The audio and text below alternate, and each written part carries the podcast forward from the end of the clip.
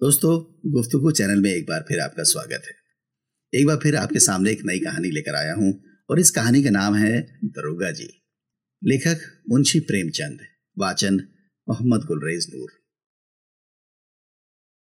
कल शाम को एक ज़रूरत से तांगे पर बैठा हुआ जा रहा था कि रास्ते में एक और महाशय तांगे पर आ बैठे। तांगे वाला उन्हें बैठाना तो ना चाहता था, पर इनकार भी ना कर सकता था। पुलिस के आदमी से झगड़ा कौन मोल ले? ये साहब किसी थाने के दरोगा थे। एक मुकदमे की पैरवी करने सदर आए थे। मेरी आदत है कि पुलिस वालों से बहुत कम बोलता हूँ। सच पूछिए तो मुझे उनकी सूरत से नफरत है। उनके हाथों प्रजा को कितने कष्ट उठाने पड़ते हैं। इसका अनुभव इस जीवन में कई बार कर चुका हूँ। मैं जरा एक तरफ़ खिसक गया और मुँह फेर कर दूसरी ओर देखने लगा कि दरोगा जी बोले, जनाब, ये आम शिकायत है। कि पुलिस वाले बहुत रिश्वत लेते हैं। लेकिन यह कोई नहीं देखता कि पुलिस वाले रिश्वत लेने के लिए कितने मजबूर किए जाते हैं। अगर पुलिस वाले रिश्वत लेना बंद कर दें तो मैं हलफ से कहता हूँ, ये जो बड़े बड़े ऊँची पगड़ियों वाले रईस नज़र आते हैं, सब के सब जेल खाने के अंदर बैठे दिखाई दे। अगर हर एक मामले का चालान करने लगे तो दुनिया पुलिस वालों को और भी बदनाम करे। आपको यकीन ना आएगा जनाब रुपए की थैलियाँ गले लगाई जाती। हम हज़ार इनकार करें, पर चारों तरफ़ से ऐसे दबाव पड़ते हैं कि लाचार होकर लेना ही पड़ता है।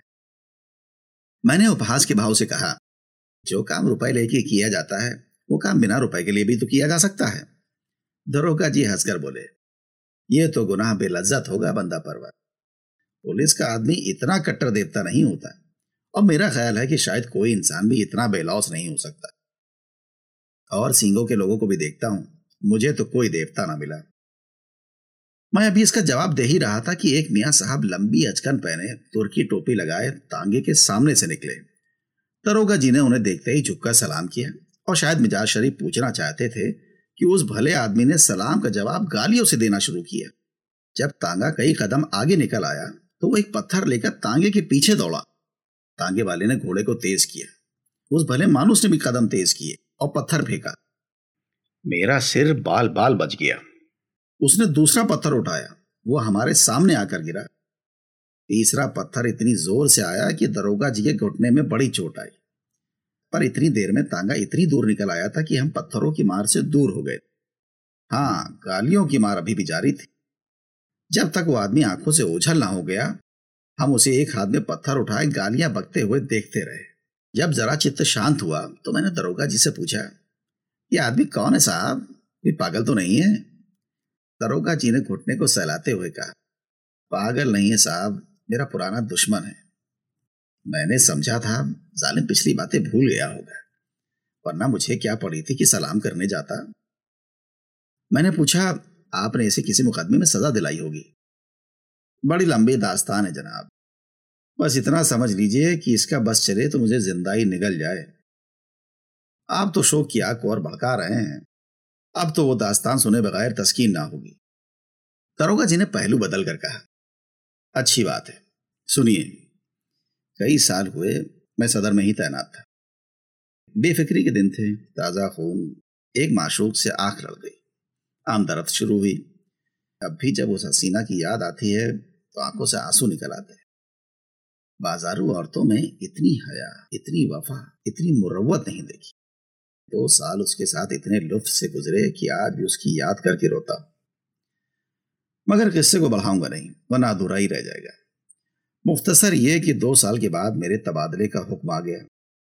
उस वक्त दिल को जितना सदमा पहुँचा, उसका ज़िक्र करने के लिए दफ्तर चाहिए। बस यही जी चाहता था कि इस्तीफा दे दूँ। उस हसीना ने जब यह खबर सुनी तो उसकी जान से निकल गई। सफ़र की तैयारी के लिए मुझे तीन दिन मिले थे। ये तीन दिन हमने मंसूबे बादरे में काटे। उस वक्त मुझे अनुभव हुआ कि औरतों को अक्ल से खाली समझने की हमने कितनी बड़ी गलती की। मेरे मंसूबे शेख चिल्ली कैसे होते थे। कलकत्ते भाग चले, वहाँ कोई दुकान खोल दें, या इसी तरह कोई दूसरी तजवीज करता है। लेकिन वो यही जवाब देती कि अभी वहाँ जाकर अपना काम करो। जब मकान का बंदोबस्त हो जाए तो मुझे बुला लेना। मैं दौड़ी चली आऊँगी। आखिर जुदाई की घड़ी आ गई। मुझे मालूम होता था कि अब जान न बचेगी। गाड़ी के वक्त निकला जाता था और मैं उसके पास से उठने का नाम ना लेता था। मगर मैं फिर किस्से को तूल देने लगा। खुलासा यह कि मैं उसे दो तीन दिन में बुलाने का वादा करके रुखसत हुआ। पर अफसोस, वो दो तीन दिन कभी ना आए। पहले दस पाँच दिन तो अफसरों से मिलने और इलाके की देखभाल में गुजरे। इसके बाद घर से खत आया। कि तुम्हारी शादी तय हो गई। रुखसत लेकर चले आओ। शादी की खुशी में उस वफा की देवी की मुझे फ़िक्र ना रही। शादी करके महीने भर बाद लौटा तो बीवी साथ थी। रही सही याद भी जाती रही। उसने एक महीने के बाद एक खत भेजा, पर मैंने उसका जवाब ना दिया। डरता रहता था कि कहीं एक दिन वो आकर मेरे सिर पर सवार ना हो जाए। फिर बीवी को मुँह दिखाने लायक भी ना रह जाऊँ। साल भर के बाद मुझे एक काम से सदर आना पड़ा। उस वक्त मुझे उस औरत की याद आई।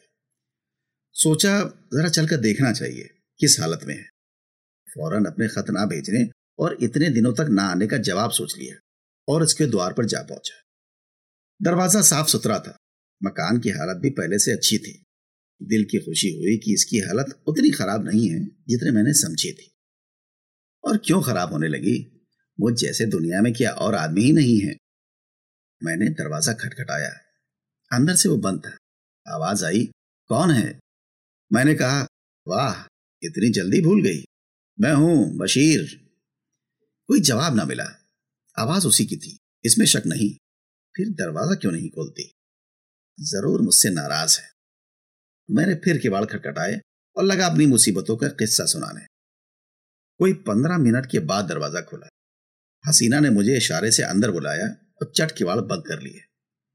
मैंने कहा, मैं तुमसे माफ़ी मांगने आया हूँ। यहाँ से जाकर मैं बड़ी मुश्किल में फंस गया। इलाका इतना खराब है कि दम मारने की मोहलत नहीं मिलती। हसीना ने मेरी तरफ़ न देखकर ज़मीन की तरफ़ ताकते हुए कहा, मुआफी किस बात की? तुमसे मेरा निकाह तो हुआ ना था। दिल कहीं और लग गया तो मेरी क्यों याद आती? मुझे तुमसे कोई शिकायत नहीं। जैसा और लोग करते हैं, वैसा ही तुमने किया। यही क्या कम है कि इतने दिनों के बाद इधर आ तो गए? रहे तो खैरियत से। किसी तरह ज़िंदा हूँ। शायद जुदाई में घुलते घुलते ये तोंद निकल आई है। खुदा छूट ना बुलवाए तब से दूने हो गए मैंने छेपते हुए कहा ये सारा बलगम का फिसाद है। भला मोटा में क्या होता? उधर का पानी निहायत बलगमी है। तुमने तो मेरी याद ही बुला दी। उसने अब की मेरी ओर तेज निगाहों से देखा। और बोली खत का जवाब तक ना दिया। उल्टे मुझी को इल्ज़ाम देते हो। मैं तुम्हें शुरू से बेवफा समझती थी और तुम वैसे ही निकले। बीवी लाए और मुझे खत तक ना लिखा। मैंने ताजुब से पूछा, तुम्हें कैसे मालूम हुआ कि मेरी शादी हो गई? उसने रुखाई से कहा यह पूछकर क्या करोगे? छूट तो नहीं कहती। बेवफा बहुत देखे, लेकिन तुम सबसे बढ़कर निकले। तुम्हारी आवाज़ सुनकर जी में तो आया कि दुत्कार दूँ। लेकिन यह सोचकर दरवाज़ा खोल दिया कि अपने दरवाजे पर किसी को क्या जलील करूँ। मैंने कोट उतारकर खूटी पर लटका दिया, जूते भी उतार डाले और चारपाई पर लेट कर बोला, लैली, देखो इतनी बेरहमी से ना पेश आओ। मैं तो अपनी खताओं को खुद तकसीम करता हूँ, इसलिए अब तुमसे माफ़ी मांगने आया हूँ। जरा अपने नाजुक हाथों से एक पान तो खिला दो। सच कहना, तुम्हें मेरी याद काहे को आती होगी? कोई और यार मिल गया होगा।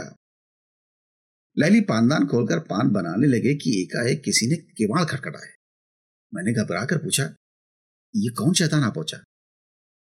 हसीना ने होठों पर उंगली रखते हुए कहा, ये मेरे शौहर हैं। तुम्हारी तरफ़ से जब निराश हो गई तो मैंने इनके साथ निकाह कर लिया। मैंने त्योहरियाँ चढ़ाकर कहा तो तुमने मुझसे पहले ही क्यों ना बता दिया? मैं उल्टे पाँव लौट ना जाता। ये नौबत क्यों आती? ना जाने कब की ये कसर निकाली। मुझे क्या मालूम कि इतनी जल्दी आ पहुँचेंगे? रोज तो पहर रात गए आते थे। फिर तुम इतनी दूर से आए थे, तुम्हारी कुछ खातिर भी तो करनी थी। ये अच्छी खातिर की। बताओ, अब मैं जाऊँ कहाँ? मेरी समझ में खुद नहीं आ रहा है। या अल्लाह, किस अजाब में फंसी? इतने में उन साहब ने दरवाज़ा खटखटाया। ऐसा मालूम होता था कि किवाड़ तोड़ डालेगा।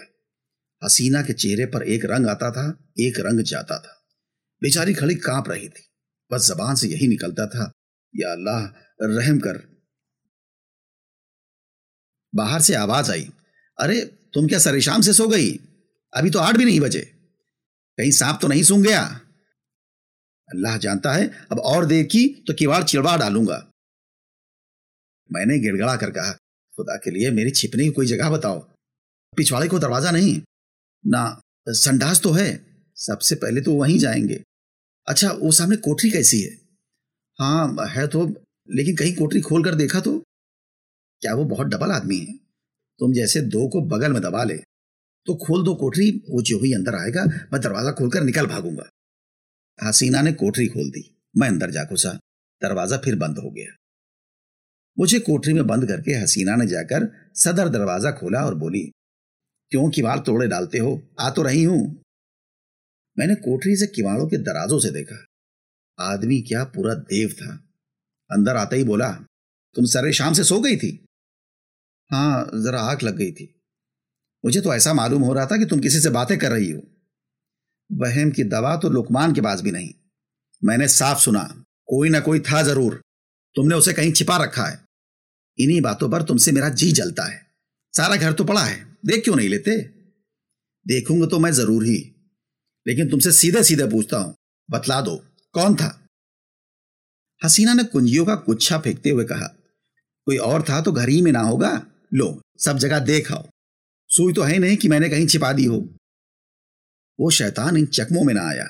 शायद पहले भी ऐसा ही चरखा खा चुका था।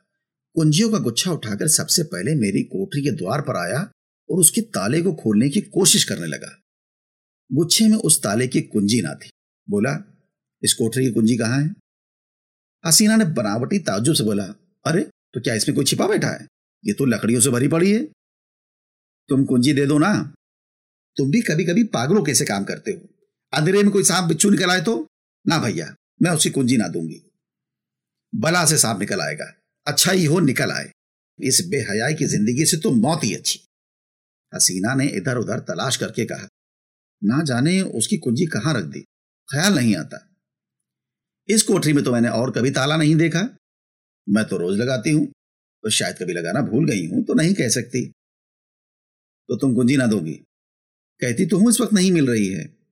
कह देता हूँ कच्चा ही खा जाऊँगा।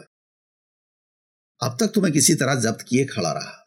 बार बार अपने ऊपर गुस्सा आ रहा था कि यहाँ क्यों आया। ना जाने शैतान कैसे पेश आए। कहीं तैश में आकर मार ही ना डाले। मेरे हाथों में कोई छुरी भी नहीं। या खुदा, अब तू ही मालिक है। दम रोके हुए खड़ा था कि एक पल का भी मौका मिले तो निकल भागो। लेकिन जब उस मरदूद ने किबाड़ों को ज़ोर से धमधमाना शुरू किया, तब तो रूही फना हो गई। इधर उधर निगाह डाली कि किसी कोने में छिपने की जगह है या नहीं। किबाड़ के दराजों से कुछ रोशनी आ रही ऊपर जो निगाह उठाई तो एक मचान सा दिखाई दिया। डूबते को तिनके का सहारा मिल गया। उचक कर चाहता था कि ऊपर चढ़ जाऊँ कि मचान पर एक आदमी को बैठे देखकर उस हालत में मेरे मुँह से चीख निकल गई। ये हज़रत अचकन पहने, खड़ी लगाए खूबसूरत साफा बांधे, उकड़ू बैठे हुए। अब मुझे मालूम हुआ कि मेरे लिए दरवाज़ा खोलने में हसीना ने इतनी देर क्यों की थी।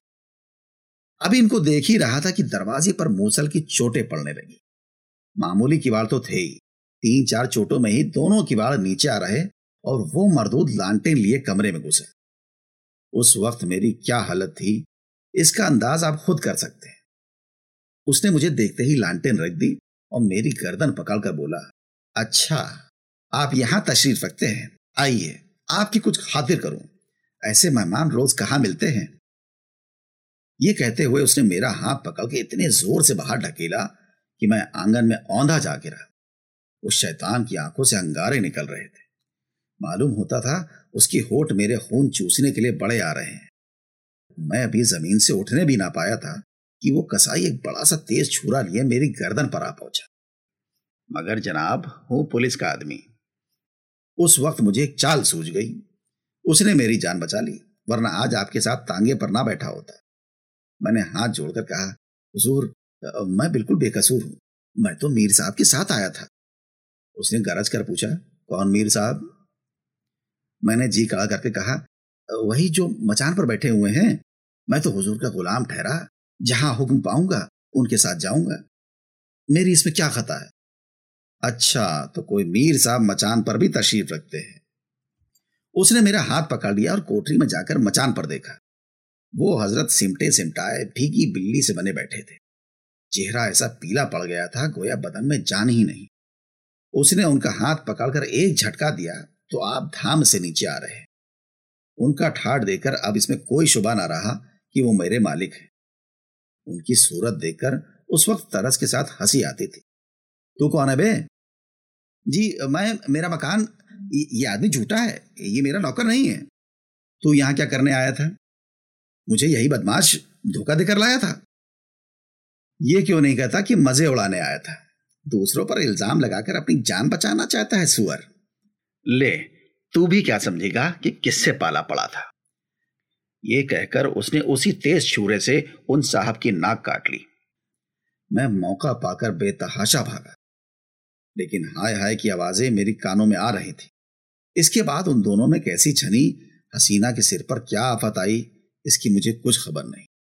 मैं तब से बीसों बार सदर आ चुका हूँ, पर उधर भूल कर भी नहीं गया। ये पत्थर फेंकने वाले हज़रत वही हैं। जिनकी नाक कटी थी। आज ना जाने कहाँ से दिखाई पड़ गए और मेरी शामत आ गई कि उन्हें सलाम कर बैठा। आपने उनकी नाक की तरफ़ शायद ख्याल नहीं किया। मुझे अब ख्याल आया कि उस आदमी की नाक कुछ चिपटी थी। बोला हाँ नाक कुछ चिपटी तो थी, मगर आपने उस गरीब को बुरा चरका दिया। और करता ही क्या? ज़रूर दबा देते, मगर चोर का दिल आधा होता है। उस वक्त अपनी अपनी पड़ी थी कि मुकाबला करने की सोचती। कहीं उस रमझल्ले में धर लिया जाता तो आबरू अलग जाती और नौकरी से अलग हाथ धोता। मगर अब इस आदमी से होशियार रहना पड़ेगा। इतने में चौक आ गया और हम दोनों ने अपनी अपनी राह ली।